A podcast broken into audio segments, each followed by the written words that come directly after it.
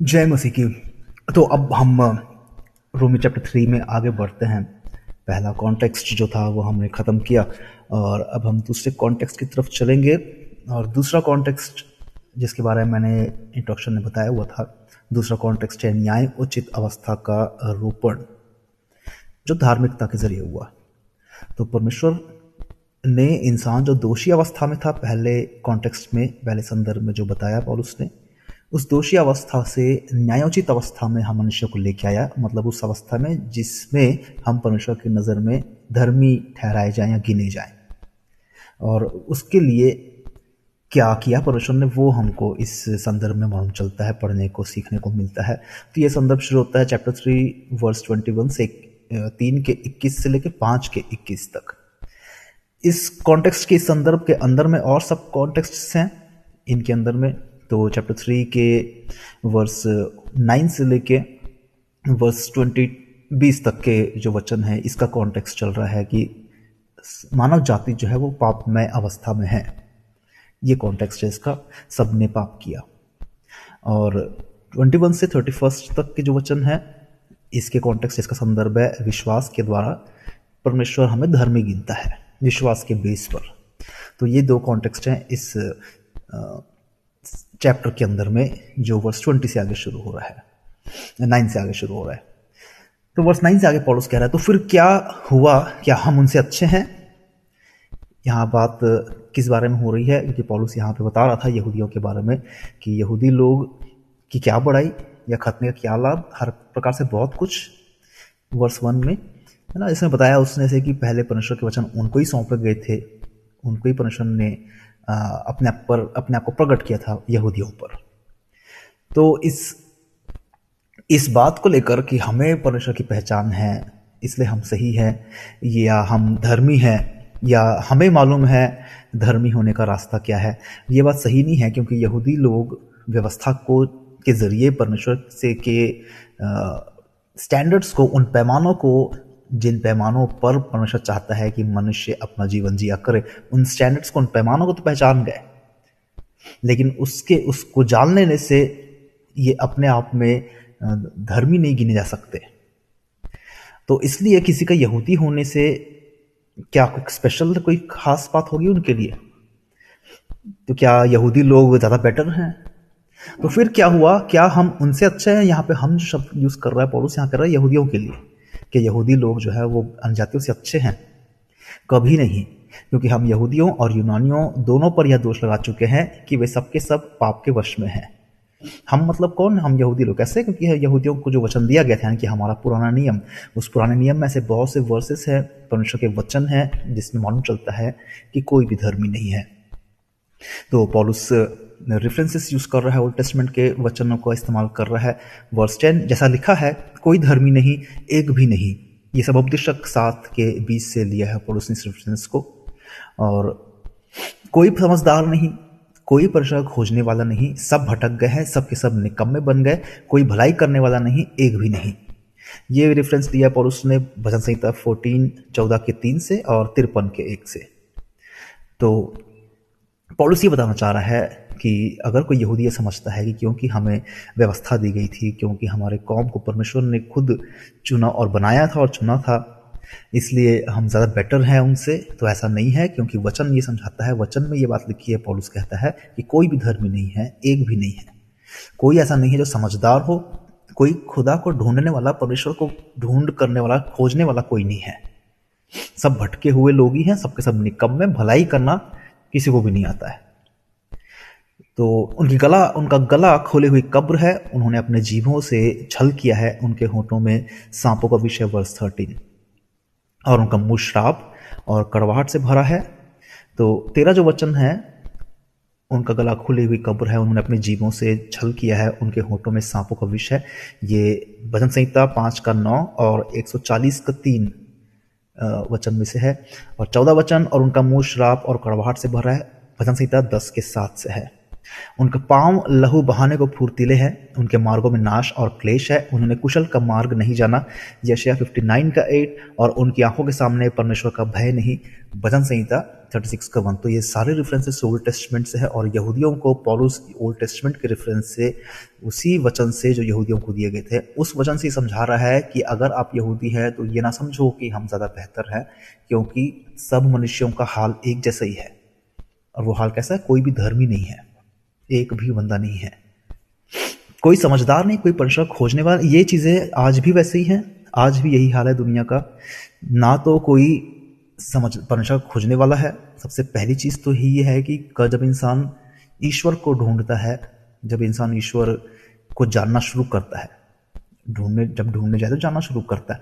और जहाँ से ईश्वर को जानना शुरू करता है, परमेश्वर को जानना शुरू करता है, वहीं से परमेश्वर के बारे में जानने के बाद उसके परमेश्वर के प्रति भय भी पैदा होता है। और ये परमेश्वर के प्रति भय ही इन बुद्धि की शुरुआत होती है, नीति वचन कहता है।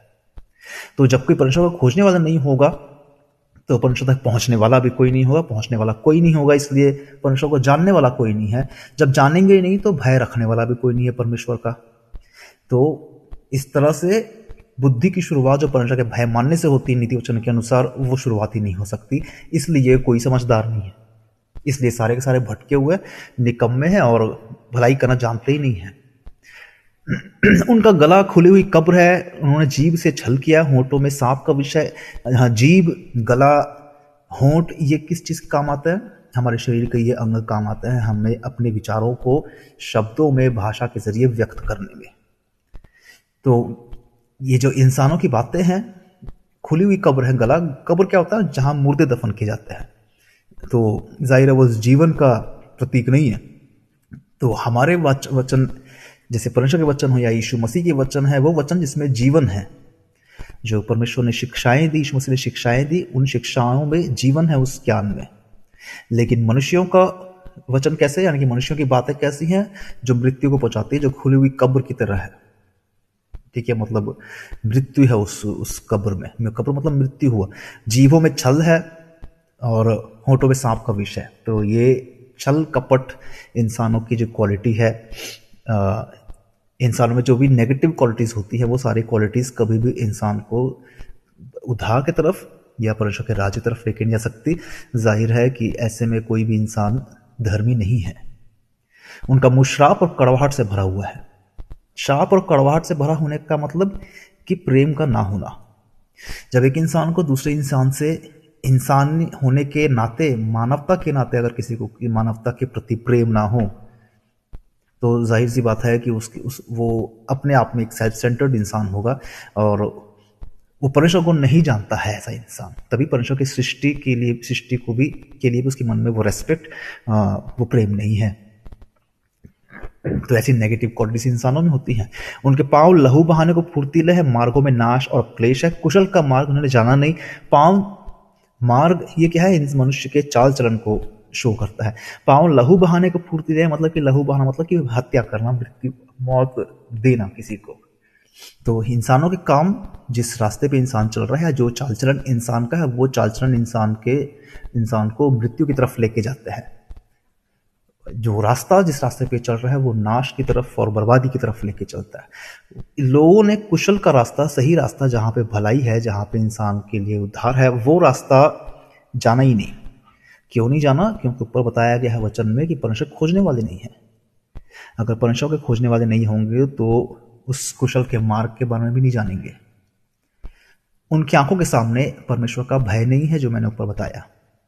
तो पाँव मुँह, यानी कि जबान और होंठ कह रहा है आँखें मतलब ये वो चीज़ें हैं इंसान की जिससे हम अपने अंदर के भावनाओं को, विचारों को व्यक्त करते हैं। है ना? आँखों के ज़रिए हम देखते हैं, आँखों के ज़रिए हम व्यक्त करते हैं अपनी फीलिंग्स को। मुँह से तो करते ही हैं जब हम शब्दों के ज़रिए, बातों में, अपने विचारों पर, अपने भावनाओं को व्यक्त करते हैं। और हमारे जीवन का चाल चलन हमारे ओवरऑल चरित्र को कैरेक्टर को शो करता है। तो इस वचन में जो पौलुस ने समझाया यहूदियों को, वो ये कि कैसे पूरी मानव जाति जो है वो दोषी अवस्था में, पापमय अवस्था में है। चाहे कोई यहूदी हो, चाहे ना हो। यानी कि चाहे किसी को परमेश्वर की पहचान पहले से हो, या बाद में हुई हो, या किसी को परमेश्वर की पहचान ही ना हो। हर हालत में हर एक इंसान पाप में अवस्था में ही है। तो कोई इंसान व्यवस्था को फॉलो करके भी धर्मी नहीं हो सकता और कोई इंसान व्यवस्था को ना जानते हुए और किसी तरह के रस्म रिवाजों से भी धर्मी नहीं गिना जा सकता। धर्मी धर्मी गिने जाने का एक ही रास्ता है और वो सिर्फ़ विश्वास है। तो आगे, पॉलुस ने इन वचनों में मनुष्य के संपूर्ण भ्रष्टता को प्रकट किया है कि हर एक मनुष्य जो है वो इस तरह से पापमय अवस्था में है। ना तो मनुष्य के पास समझ है, ग्यारह वचन के अनुसार ना तो परमेश्वर के, मनुष्य के पास बुद्धि है, क्यों नहीं है? क्योंकि परमेश्वर खोजने वाला नहीं है। परमेश्वर को जो खोजने वाला होगा, वही परमेश्वर को जानेगा और वही परमेश्वर का भय रखेगा। तो तभी उसकी बुद्धि की शुरुआत होगी। ऊपर से सारे भटके हुए हैं, निकम्मे हैं, भलाई करने वाले नहीं हैं। इंसान की बातें सारी करप्टेड है, इंसान के सोच विचार करप्टेड हैं, भ्रष्ट हैं। इंसान के सोच विचारों की भावना इसलिए उसकी बातें भी भ्रष्ट हैं। और इंसान का चाल चलन भी बुरा है। और इंसान के आँखें जो बुरा देखती है या बुरा की इच्छा करती है, बुराई की तरफ़ लगी रहती हैं, संसारिकता, संसारिक इच्छाओं में लगी रहती है तो ये किस लिए? क्योंकि परमेश्वर का भय नहीं है उन आँखों में। इसे संसारिकता की इच्छाएँ हैं। तो ये फलसफा है इंसानों का मानव जाति का। तो चाहे कोई व्यवस्था को जानने वाला हो या ना जानने वाला उन्नीस वचन में हम जानते हैं कि व्यवस्था जो कुछ कहती है, उन्हीं से कहती है, जो व्यवस्था के अधीन है, इसलिए कि हर एक मुँह बंद किया जाए और सारा संसार परमेश्वर के दंड के योग्य ठहरे। तो ये ज़ाहिर सी बात है, जिसको परमेश्वर ने व्यवस्था दी है, वही लोग परमेश्वर व्यवस्था के अधीन है, और वो व्यवस्था उन्हीं के लिए, उन्हीं को फॉलो करनी है। और वो व्यवस्था दे के परमेश्वर ने ये साबित किया कि कैसे मानव जाति जो है वो पाप में अवस्था में है और कैसे परमेश्वर की धार्मिकता के ज़रिए ही एक पाप में मनुष्य इस पाप से मुक्त हो सकता है। इसके ज़रिए मनुष्य के ऊपर में, यहूदियों के ऊपर जिसको व्यवस्था दी गई थी, उन पर यह प्रकट हुआ कि कैसे इस वजह से कि सारा पूरी की पूरी मानव जाति पाप में अवस्था में सब के सब परमेश्वर के दंड के योग्य है। ठीक है वो इस तरह से क्योंकि व्यवस्था कामों से कोई भी इंसान धर्मी नहीं ठहर सकता। व्यवस्था में भी इंसान को विश्वास होना चाहिए। एग्ज़ाम्पल के लिए, मिसाल के लिए, पुराने जमाने, व्यवस्था के ज़माने में लोग यहूदियों के पास एक ऑप्शन था, क्योंकि वो सभी इंसान पापी होते हैं तो पापों से प्रायश्चित का रास्ता था कि वो कोई जानवर ले, भीड़, मेमना, अपनी हैसियत के हिसाब से, व्यवस्था के हिसाब से, और वो उस जानवर को लेके मंदिर में जाते थे, याजक के पास, और वो याजक उस जानवर का, उस जानवर के ऊपर, इनके पापों को डालता था प्रार्थना करके। और इस तरह से वो जानवर जो भी था, उस, वो पापमय अवस्था में होता, इस इंसान के बदले। और पाप की मजदूरी मृत्यु होती तो इस तरह से वो जानवर की कुर्बानी होती। और ये इंसान जीवित रहता हुआ भी उस पाप से मुक्त हो जाता था।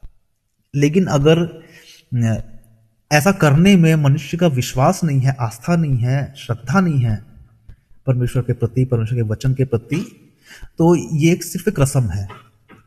जो इंसान अपने घर से ये निकल के सोच सोच के निकलता है कि आ, मैं पापी आ, पाप में एक्शंस रहे हैं मेरे और आ, मैंने परमेश्वर को नाराज़ किया है मैं बुरा मतलब अपने आप में ये जब महसूस हो और उस विश्वास में और उस आस्था और श्रद्धा में कुर्बानी का मेमना लेकर जाए मंदिर में और कुर्बानी करे तो वाकई में वो इंसान समझेगा इस प्रायश्चित के काम को और वाकई इंसान परमेश्वर का धन्यवाद करेगा कि शुक्र है कि ये जो हाल इस मेमने का ये जानवर का हुआ है, वो मेरा होता अगर परमेश्वर की तरफ़ से ये रास्ता ना दिखाया गया होता। ये अगर ना हो एबसेंट हो ये चीज़ें किसी मनुष्य के अंदर में तो बाकी जो भी वो करे कुर्बानी काम, वो सिर्फ़ एक रस्म, एक रिवाज, एक प्रथा है। तो ऐसी प्रथाओं से, इस तरह के व्यवस्था के कामों के ज़रिए से कोई इंसान व्यवस्था से भी धर्म नहीं ठहर सकता। क्योंकि व्यवस्था से पाप की पहचान होती है। पहचान होने के के अलावा पाप से निवारण नहीं हो सकता इंसान का। मिसाल के तौर पर मैंने पहले ही बताया कि व्यवस्था कहती हत्या ना करना इसलिए कि इंसान चाकू उठा के दूसरे के सीने में नहीं मार सकता क्योंकि ये पाप है, ये एक्शन पाप में एक्शन है। तो इसलिए ये पाप में एक्शन करने से तो मनुष्य को रोका जा सका व्यवस्था के ज़रिए। लेकिन उस मनुष्य के मन में जो नफरत भरी हुई है, जो घृणा भरी हुई है, जो खुन्नस भरा है, जिसे चाहता है कि वो सामने वाले को खत्म कर दे, वो नफरत हत्या ना करने की आज्ञा से नहीं निकल सकता। हत्या ना करने की आज्ञा से सिर्फ़ हत्या जैसे एक्शन को रोका जा सकता है। आज हर देश में कानून व्यवस्था है और हर देश में कानून है, हर हर अपराध के लिए अलग अलग सजाएँ जो है वो तय है। लेकिन इन अपराधों के लिए सजा तय करने से अपराध होने खत्म नहीं हो जाते ना। ठीक उसी तरह से व्यवस्था भी दिए जाने से व्यवस्था के होने से वो मनुष्य का स्वभाव नहीं चेंज हो जाता। तो इसलिए व्यवस्था के ज़रिए से इंसान धर्मी नहीं ठहर पाता। इसलिए कि व्यवस्था के द्वारा पाप की पहचान होती है सिर्फ़, ना कि पाप का निवारण होता है। पॉलुस कह रहा है, वर्ष ट्वेंटी वन से आगे का सब जो कॉन्टेक्स्ट है, विश्वास के द्वारा कैसे मनुष्य जो है वो धर्मी गिना जाता है। विश्वास के द्वारा परमेश्वर की धार्मिकता। ये कॉन्टेक्स्ट है इक्कीस से लेकर इकतीस तक के वचन। पर अब बिना व्यवस्था की धार्मिकता, परमेश्वर की धार्मिकता प्रकट हुई है। जिसकी गवाही व्यवस्था और भविष्यवक्ता देते हैं। परमेश्वर की धार्मिकता, परमेश्वर का धर्मीपना, ये क्या मतलब होता है इसका? इसको हम लोग समझें कि परमेश्वर के परमेश्वर के प्रति या परमेश्वर के ऊपर ये तय करने वाला कि ये परमेश्वर धर्मी है या नहीं, कोई और है नहीं। तो परमेश्वर अपने आप के, अपने बारे में यह कह रहा है, परमेश्वर की धार्मिकता कह रहा है तो वो परमेश्वर की धार्मिकता के कौन से काम है? वैसे अपने इकलौते पुत्र को हमारे लिए जो उसके कुछ भी नहीं लगते, हमारे लिए कुर्बानी की राह पे दे देना। मतलब ये हम ऐसा समझे जो मैंने यहूदियों का एग्ज़ाम्पल दिया था, मिसाल दिया था थोड़ी देर पहले, कि कोई इंसान है जो पाप में, अवस्था में है, और वो जाके किसी से अपने अपने इस पाप में, अवस्था को शेयर करता है। दूसरा व्यक्ति कहता है कि इसका रास्ता मेरे पास है, मेरे पास मैं अपने खुद के बच्चे को जो है तेरे बदले में वो सजा दिलवा दूँगा। जो तेरे को मिलनी चाहिए तेरे पापी होने की वजह से। और इस तरह से ये व्यक्ति उस बंद, उस बंदे के बदले अपने खुद के बच्चे को जो है ये कुर्बान कर देता है। हालाँकि ना तो इसने कोई पाप किया ना उसके बच्चे ने कोई पाप किया और ना उसके बच्चे ने पलट के सवाल पूछा कि ये क्यों मैं क्यों इसके लिए मरूं? तो ये वो धार्मिकता है जो मनुष्य के बीच में जो मिसाल मैंने दी है ये असल में इंसानों के साथ नहीं हो सकता ऐसा कोई भी इंसान नहीं है। तो इतना सच्चा प्रेम रखने वाला सिर्फ़ और सिर्फ़ परमेश्वर है, जो शुद्ध रूप से, शुद्ध प्रेम जो है सिर्फ़ परमेश्वर के मन में है। जिसने अपने इकलौते पुत्र को हमारे लिए कुर्बान किया तो यही वो धार्मिकता है परमेश्वर की। तो यहाँ पे परमेश्वर की धार्मिकता प्रकट हुई जो कह रहा है तो यहाँ पे यीशु मसीह को परमेश्वर की धार्मिकता कहा जा रहा है। तो और वो धार्मिकता कैसे प्रकट हो? किसी व्यवस्था से नहीं प्रकट हुआ। कहने का मतलब कि यीशु मसीह जब दुनिया में आया तो वो कोई व्यवस्था लेकर नहीं आया कि, या व्यवस्था को रिन्यू करने नहीं आया कि व्यवस्था को ऐसे फॉलो करो, इसमें ये चीज़ें और होनी चाहिए, ये रस्म वैसी होनी चाहिए। ये सब करने के व्यवस्था के बेस पर नहीं आए थे यीशु मसीह। हालाँकि, वही व्यवस्था और वही भविष्यवाणियों की किताबों में इस मसीह के बारे में, इस उद्धारकर्ता के आने के बारे में प्रोफेसिस पहले से ही हैं। लेकिन जो प्रोफेसिस पूरी हुई, यानी यीशु मसीह की भविष्यवाणियाँ, जो पूरी हुई उद्धारकर्ता के बारे में की गई भविष्यवाणियाँ, वो उद्धारकर्ता किसी व्यवस्था के ज़रिए या व्यवस्था को देने या व्यवस्था के लिए नहीं आया, बल्कि वाचा बनाने आया, एक नई ऐसी वाचा, जिसमें सिर्फ़ विश्वास के बेस पे इंसान धर्मी गिन लिया जाता है।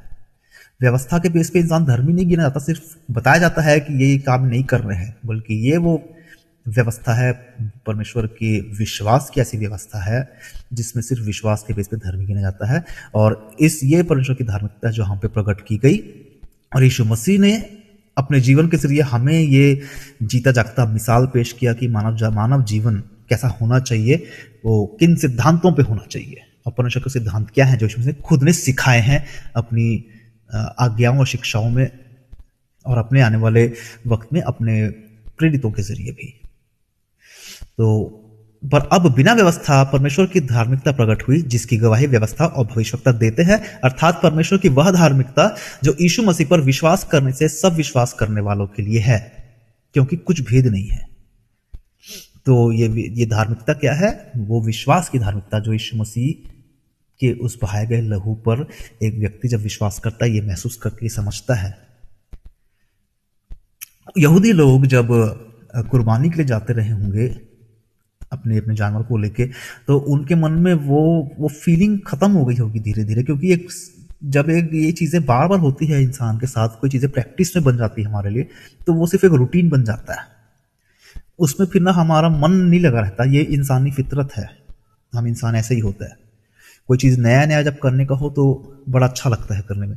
धीरे धीरे धीरे धीरे वो चीज़ें फिर से एक आदतन, एक रूटीन के तौर पे दिनचर्या का हिस्सा टाइप बन जाती है, लेकिन उसमें वो असली जो चीज़ होनी चाहिए, वो श्रद्धा, विश्वास, आस्था वाली वो चीज़, वो जुड़ाव, वो लगाव, वो चीज़ नहीं रह जाती हैं।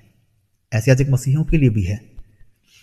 नए नए जब मन फिराव किए होते हैं, इंसान या नए नए परमेश्वर को जाने होते हैं तो रेगुलर प्रार्थना में रहते हैं, वचन पढ़ने में रहते हैं, और वाकई में वो दिल से किए, कर रहे होते हैं। लेकिन धीरे धीरे वो सिर्फ़ एक फिर एक आदत और एक दिनचर्या, एक रूटीन। एक रूटीन बन जाता है। मतलब उसमें वो आस्था वो विश्वास, वो सच्चा लगन, वो सच्चा प्रेम, वो चीज़ें गायब रहती हैं उसमें। इसलिए ज़रूरी है कि एक इंसान पवित्र आत्मा पाए। पवित्र आत्मा जब इंसान के अंदर होता है तो वो परमेश्वर उसके अंदर होता है।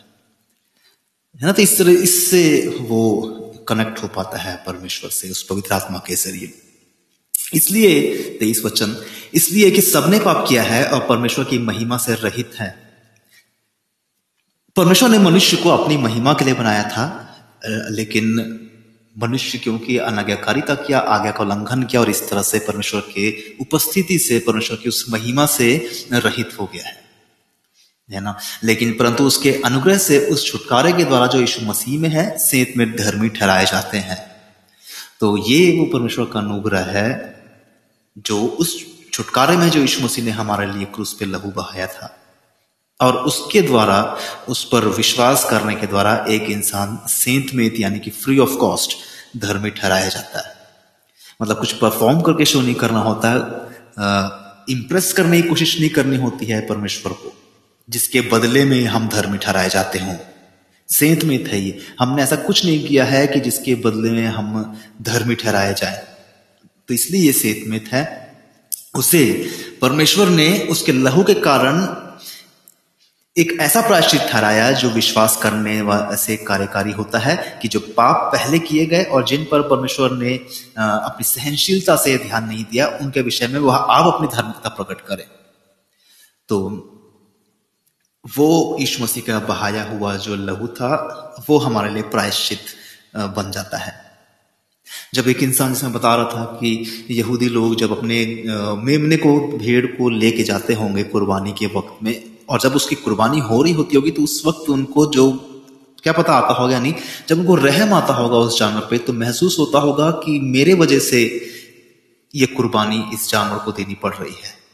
उसका बहाया हुआ, जो बह रहा है, वो लहू, वो मेरा होता, लेकिन मेरे बदले में ये जानवर जो है वो प्रायश्चित इस तरह से अपना कर रहा है। ये वो आस्था, वो विश्वास उस बहाए हुए लहू पे होता, जब तब ही उनकी कुर्बानी सार्थक होती। लेकिन अगर इसे रसम के तौर पे होता कि बस गए और एक कुर्बानी चढ़ा दिया अपना एक तो उसमें वो लगन, वो लगाव, वो जुड़ाव, वो कनेक्शन ही नहीं है जो असल में होना चाहिए। तो विश्वास ही हमेशा इंसान को परमेश्वर के नज़दीक रखेगा। बिना विश्वास के इंसान जो भी काम करे, वो सिर्फ़ रस्म और रिवाज ही बन के रह जाएँगे।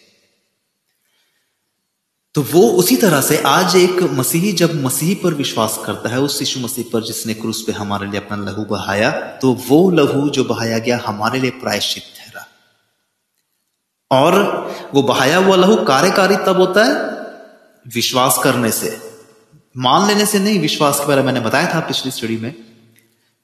सिर्फ़ मान लेना कि ये भगवान है, ये चमत्कार कर सकता है, ये विश्वास नहीं होता। जीवित विश्वास वो विश्वास है कि जिस पर आपने विश्वास किया है, उस, उसको फॉलो करते हो, उसके पीछे चलते हो, उसकी आज्ञाओं पर चलते हो, यानी यीशु मसीह की आज्ञाओं पर चलते हो। तो वो एक, तभी वो क्रूस पे बहाया हुआ लहू हमारे विश्वास के द्वारा कार्यकारी होगा एक्टिव होगा मतलब। कि जो पाप पहले किए गए, अब जब इंसान जो पाप करता रहा, और जिसको परमेश्वर ने नजरअंदाज किया तो वो इस विश्वास के द्वारा जो इस भाई लहू पे करेगा उसको आ, माफ़ी मिलती है या जस्टिफाई वो किया जाता है।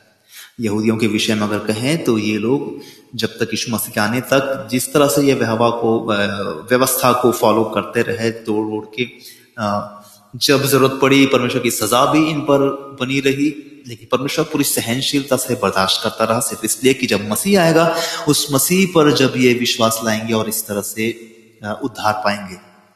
हालाँकि सब लोग इस पर विश्वास करने के लेवल पे नहीं पहुँचे, जो विश्वास किए वो बच्चे भी यहूदियों में से।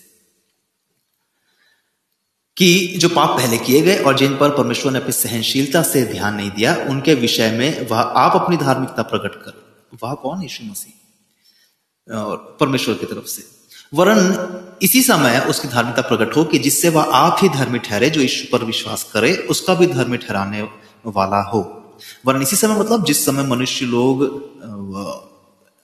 परमेश्वर पर विश्वास नहीं करते या दोषी अवस्था में थे लगातार और जब परमेश्वर सहनशीलता से बर्दाश्त कर रहा था, वही वो युग था, यही वो युग है, यानी कि ना, कि परमेश्वर अपनी धार्मिकता प्रकट की। और यीशु पर जो कोई उस, उस परमेश्वर की धार्मिकता प्रकट कैसे हुई? यीशु मसीह के इस कुर्बानी के इस काम के ज़रिए जो प्रायश्चित का काम यीशु मसीह ने क्रूस पे किया। और जो विश्वास करे यीशु मसीह पर वही उसका धर्मी ठहराने वाला भी वही यीशु मसीह हो। ठीक है तो हर तरह से अगर हम देखें परमेश्वर ने ही मनुष्य को चुना परमेश्वर ने ही मनुष्यों को बुलाया परमेश्वर ने ही मनुष्यों को श्राप मुक्त करने का रास्ता निकाला, प्रायश्चित का रास्ता निकाला। खुद ही कुर्बानी का वो मेमना बना और सिर्फ़ विश्वास के ज़रिए पे धर्मी गिने जाते हैं लोग। तो इन सब बातों में घमंड करने का पॉइंट कहीं किसी इंसान के लिए नहीं बचता। कोई इंसान ये नहीं कह सकता कि मैं विश्वास किया, इसलिए मेरी, मैं बच बच सका हूँ। मैं मन फिराव किया हूँ, मैं प्रायश्चित किया, पश्चाताप किया, अपने पापों से इसलिए बचा कोई ये नहीं कह सकता क्योंकि सच में जब कोई इंसान मन फिराव, सच्चा मन फिराव करे, सच्चा पश्चाताप उसको महसूस हो तो वो कभी भी ये घमंड का पॉइंट उस पर रहेगा नहीं, क्योंकि एक इंसान अपने पूरी तरह शून्यता को महसूस करेगा कि एक इंसान कैसे परमेश्वर के सामने में जस्टिफाई ही नहीं हो सकता। जैसे आदम को महसूस हुआ, आदम और हब्बा को कि हम नंगे हैं तो अपने नंगेपन का एहसास होना ही असल में मन फिराव का सही तरीका है। वो नहीं है तो मन फिराव नहीं है फिर। तो इंसान अपने किए हुए गलतियों से पछता कर कि अब अब से ये काम सब नहीं करूँगा। वो पछता लेना अलग चीज़ है, लेकिन मन फिरा लेना, पश्चाताप कर लेना, अपने बुराइयों से, अपनी बुराइयों को पहचान कर, अपने बुरे होने को जानकर अपने नंगे होने को पहचान कर। वो असली मन फिराव होता है। तो ऐसे में एक इंसान घमंड नहीं कर सकता कि मैंने मन फिराया क्योंकि उसने अपने नंगेपन का एहसास किया तो उसमें घमंड की कैसी बात बनती है? तो घमंड नहीं होता। उसकी तो जगह ही नहीं, कौन सी व्यवस्था के कारण से? क्या कर्मों की व्यवस्था से? नहीं वरण विश्वास की व्यवस्था है कारण से। तो घमंड करना कहीं नहीं रहा, क्यों? घमंड की जगह नहीं बचती है। क्योंकि यहाँ किसी कामों के बेस पर सिर्फ़ विश्वास की व्यवस्था व्यवस्था यानी कि कोई लॉ की बात नहीं हो रही है। अनुग्रह को मूसा की व्यवस्था से कंपेयर करते हुए विश्वास की व्यवस्था कहा जा रहा है, जहाँ पे सिर्फ़ इंसान को विश्वास ही करना होता है, सच्चा विश्वास, जीवित विश्वास, जिसके बेस पे धर्मी ठहरता है एक इंसान। तो अगर ऐसा है तो इसमें फिर घमंड करने के लिए कोई पॉइंट इंसान के पास नहीं बचता कि मेरे वजह से मैंने ये हासिल किया है कहने के लिए। इसलिए हम इस परिणाम पर पहुँचते हैं कि मनुष्य व्यवस्था के कामों के बिना विश्वास के द्वारा धर्मी ठहरता है। क्या परमेश्वर केवल यहूदियों का है? क्या अन्य जातियों का नहीं है? हाँ अन्य जातियों का भी है, क्योंकि अब्राहम को अगर हम देखें तो अब्राहम खतना किराया हुआ यहूदी इंसान नहीं था कि उसके ऊपर अनुग्रह हुआ, उसको परमेश्वर ने चुना। उसको तो परमेश्वर ने पहले चुना और चुनने के बाद जब वो विश्वास में उसका विश्वास, जीवित विश्वास हुआ, यानी कि विश्वास को फॉलो किया उसने, वचन को फॉलो किया, परमेश्वर की आज्ञाओं को, तब परमेश्वर ने उसको धर्मी गिना और उसके बाद खतना का वो निशान उसको दिया। तो उसके विश्वास के बेस पे धर्मी गिनने के बाद उसको खतने की आज्ञा मिली, ना कि वो खतना ऑलरेडी किया हुआ था, इसलिए परमेश्वर ने खुश होकर उससे ये वाचा बांधी थी ना। तो इसलिए साबित होता है कि परमेश्वर अब्राहम के नस्ल के बेस पर, उसके जाति के बेस पर या किसी और दूसरे आधार पर अब्राहम को नहीं चुना। उसी तरह से आज भी जब ये मौका है कि गैर यहूदी और पूरी दुनिया जो है, वो परमेश्वर के राज्य में जाने के लिए आमंत्रित है तो परमेश्वर ज़ाहिर है कि सिर्फ़ यहूदियों का नहीं, बल्कि अन्य जातियों का भी सभी का है। मानव जाति का ईश्वर है। क्योंकि एक ही परमेश्वर है जो खतना वालों को विश्वास है और खतना रहितों को भी विश्वास के द्वारा धर्मी ठहराएगा। तो जो इंसान व्यवस्था के अंदर में है, अगर वो भी व्यवस्था की चीज़ों पे विश्वास नहीं रखता हो, परमेश्वर के प्रति उसका विश्वास, जीवित विश्वास ना हो, जीवित विश्वास समझे, जीवित विश्वास ना हो अगर यहूदी का एक, और वो कितनी भी व्यवस्था फॉलो करता हो तो फिर भी उसका विश्वास तो मृत है। तो कोई इंसान व्यवस्था के अंदर हो या व्यवस्था के अंडर ना हो, दोनों ही हालातों में विश्वासी के बेस पे धर्मी ठहरा जाता है इंसान। तो क्या हम व्यवस्था को विश्वास के द्वारा व्यर्थ ठहराते हैं? कदापि नहीं, वरन व्यवस्था को स्थिर करते हैं। तो विश्वास, व्यवस्था पे होना, विश्वास, व्यवस्था को व्यर्थ ठहराना नहीं, बल्कि व्यवस्था को सार्थक करना है। व्यवस्था ये कहती है कि अगर तुम अपने पापों से प्रायश्चित चाहते हो तो एक कुर्बानी करो। अब बंदे को अब अगर बंदे को विश्वास ही नहीं कि ये क्या बात है, जानवर कैसे मेरे बदले में मरेगा तो मेरे पाप धुल जाएँगे। अगर ऐसा कोई सोचता है तो फिर उसमें विश्वास ही नहीं है। तो उसके बावजूद भी अगर वो कुर्बानी करवा रहा तो सिर्फ़ वो जीव हत्या हो रही है। कुर्बानी नहीं हो रही है। पापों को प्रायश्चित नहीं हो रहा है वहाँ पे। तो चाहे व्यवस्था में हो, चाहे व्यवस्था के ना हो, विश्वास के बेस पर ही इंसान धर्मी ठहराया जाएगा। पुराने नियम में जितने राजा हुए, उन राजाओं ने जब परमेश्वर के पर विश्वास करके अपने दुश्मनों का सामना किया, वो जीत हासिल किए, अपने राज्य को बचा सके। जब जब ये लोग विश्वास नहीं कर सके, हालाँकि ये व्यवस्था फॉलो करते रहे होंगे, अपने सारे रस्म रिवाज करते रहे होंगे, लेकिन राजा जब जब भी परमेश्वर पर विश्वास ना करते, मनुष्यों की सेनाओं पर, यानी दूसरे साम्राज्यों पर भरोसा करके कोई युद्ध किए तो वो हार गए। विश्वास नहीं है अगर तो इंसान जितने भी चल, चला जाए, विश्वास नहीं है मतलब अगर विश्वास जीवित नहीं है। अगर आपका विश्वास, जीवित विश्वास नहीं है तो कोई कितने भी चर्च चल जाए, कितने बार भी बाइबल रीड कर ले तीन बार, चार बार पढ़ चुका हूँ जब लोग दावा करते हैं। कितने भी चर्चेस से सारे मीटिंग्स अटेंड कर ले, सारे टीम आने वाले प्रोग्राम जो आते हैं क्रिश्चियन वर्शिप सॉन्ग्स प्रोग्राम्स वो देख ले, इन सारे कामों से धर्म नहीं ठहराया जा सकता जब तक कि खुद सच्चा मन फिराव करके एक जीवित विश्वास में एक विश्वासी ना जी रहा हो। तो चाहे व्यवस्था वाला हो, चाहे व्यवस्था वाला ना हो, अनुग्रह वाला हो, दोनों ही हालातों में विश्वास ही से कोई इंसान व्यवस्था को स्थिर करता है। बिना विश्वास के व्यवस्था को फॉलो करना तो स्थिरता नहीं हुई ना। चैप्टर थ्री यहाँ पे खत्म होता है, लेकिन कॉन्टेक्स्ट जो है वो कंटिन्यूस है। नेक्स्ट चैप्टर में भी, और तो नेक्स्ट चैप्टर नेक्स्ट चैप्टर तो देखते हैं चैप्टर फोर को, जहाँ पे ये बात कंटिन्यूस चल रही है और और यहाँ पे, पॉलुस चैप्टर फोर में अब्राहम का एग्ज़ाम्पल दे रहा है। क्योंकि अब्राहम यहूदी नहीं था कोई ना। यहूदी कौम तो अब्राहम से बने और अब्राहम के और आने वाली पीढ़ियों से बने। लेकिन फिर भी परमेश्वर ने अब्राहम को चुना था, धर्मी गिना था। तो हम क्या कहें कि हमारे शारीरिक पिता अब्राहम को क्या प्राप्त हुआ? क्योंकि यदि अब्राहम कामों से धर्मी ठहराया जाता तो उसे घमंड करने का कारण होता। परंतु परमेश्वर के निकट नहीं। मतलब मान लो अगर अब्राहम अपने किसी काम के बेस से परमेश्वर ने उसको चुना होता, अपने उसके उसके परफॉर्मेंस के बेस से परमेश्वर ने चुना होता कि हाँ तुम अच्छे इंसान हो, तुमसे मैं कौन बनाऊँगा, तुम्हारे बच्चे नहीं हैं। और उसके बेस पे अगर करता हो तो अब्राहम के लिए घमंड करने का पॉइंट भी रहता कि देखो, मैं, मेरी ये मतलब ये योग्यता रही कि परमेश्वर खुश हुआ मुझसे और ये मेरे लिए करने वाला है। ये भी वो घमंड, वो परमेश्वर के सामने नहीं दिखा सकता, लोगों के सामने दिखा सकता अगर ऐसा होता तो लेकिन अब्राहम भी अपने खुद के किसी परफॉर्मेंस के वजह से परमेश्वर के नज़र में नहीं आया कि हाँ ये इस बंदा सही है, इससे, इसको चुनता हूँ। क्योंकि परमेश्वर जब चुनता है तो पहले से ही चुन के रखा होता है। इंसान के कामों के बेस पर बाद में तय नहीं करता कि इसको चुना जाता है, चुना जाए करके। तो पवित्र शास्त्र क्या कहता है? यह कि अब्राहम ने परमेश्वर पर विश्वास किया और यह उसके लिए धार्मिकता गिना गया। तो ये मेन पॉइंट है कि अब्राहम विश्वास किया और तब धर्म, धर्मी गिना गया। उत्पत्ति बारहवें अध्याय में परमेश्वर अब्राहम को बुलाता है और पंद्रहवें सोलह अध्याय में जब हम देखते हैं, वहाँ पे धर्मी गिना जाता है पंद्रह का छह पढ़ना उत्पत्ति। इन चैप्टर्स के बीच में हम देखते हैं, इन अध्यायों के बीच में तो अब्राहम लगातार परमेश्वर की आज्ञा अनुसार चलता जा रहा था। और तब परमेश्वर ने उसको धर्मी गिना। सिर्फ़ वो अगर चैप्टर ट्वेल्व में सुन लेता, परमेश्वर की बात मान लेता और करता, कुछ नहीं तो धर्मी नहीं गिना होता। तो जीवित विश्वास विश्वास को फॉलो करने वाला, विश्वास पे चलने वाला इंसान धर्मी गिना चाहता है। बिना किसी क्वालिफिकेशन या योग्यता के, सिर्फ़ उसके विश्वास के बेस पे। तो अगर मान लो अब्राहम ने कुछ अच्छा किया होता जिसके बेस पे परमेश्वर उस उस उस पर ये दया करके उसको ये कहता कि मैं तुझसे कौन बनाऊँगा तो वो उसकी, उसका पेमेंट होता एक तरफ़ से, उसका इनाम होता।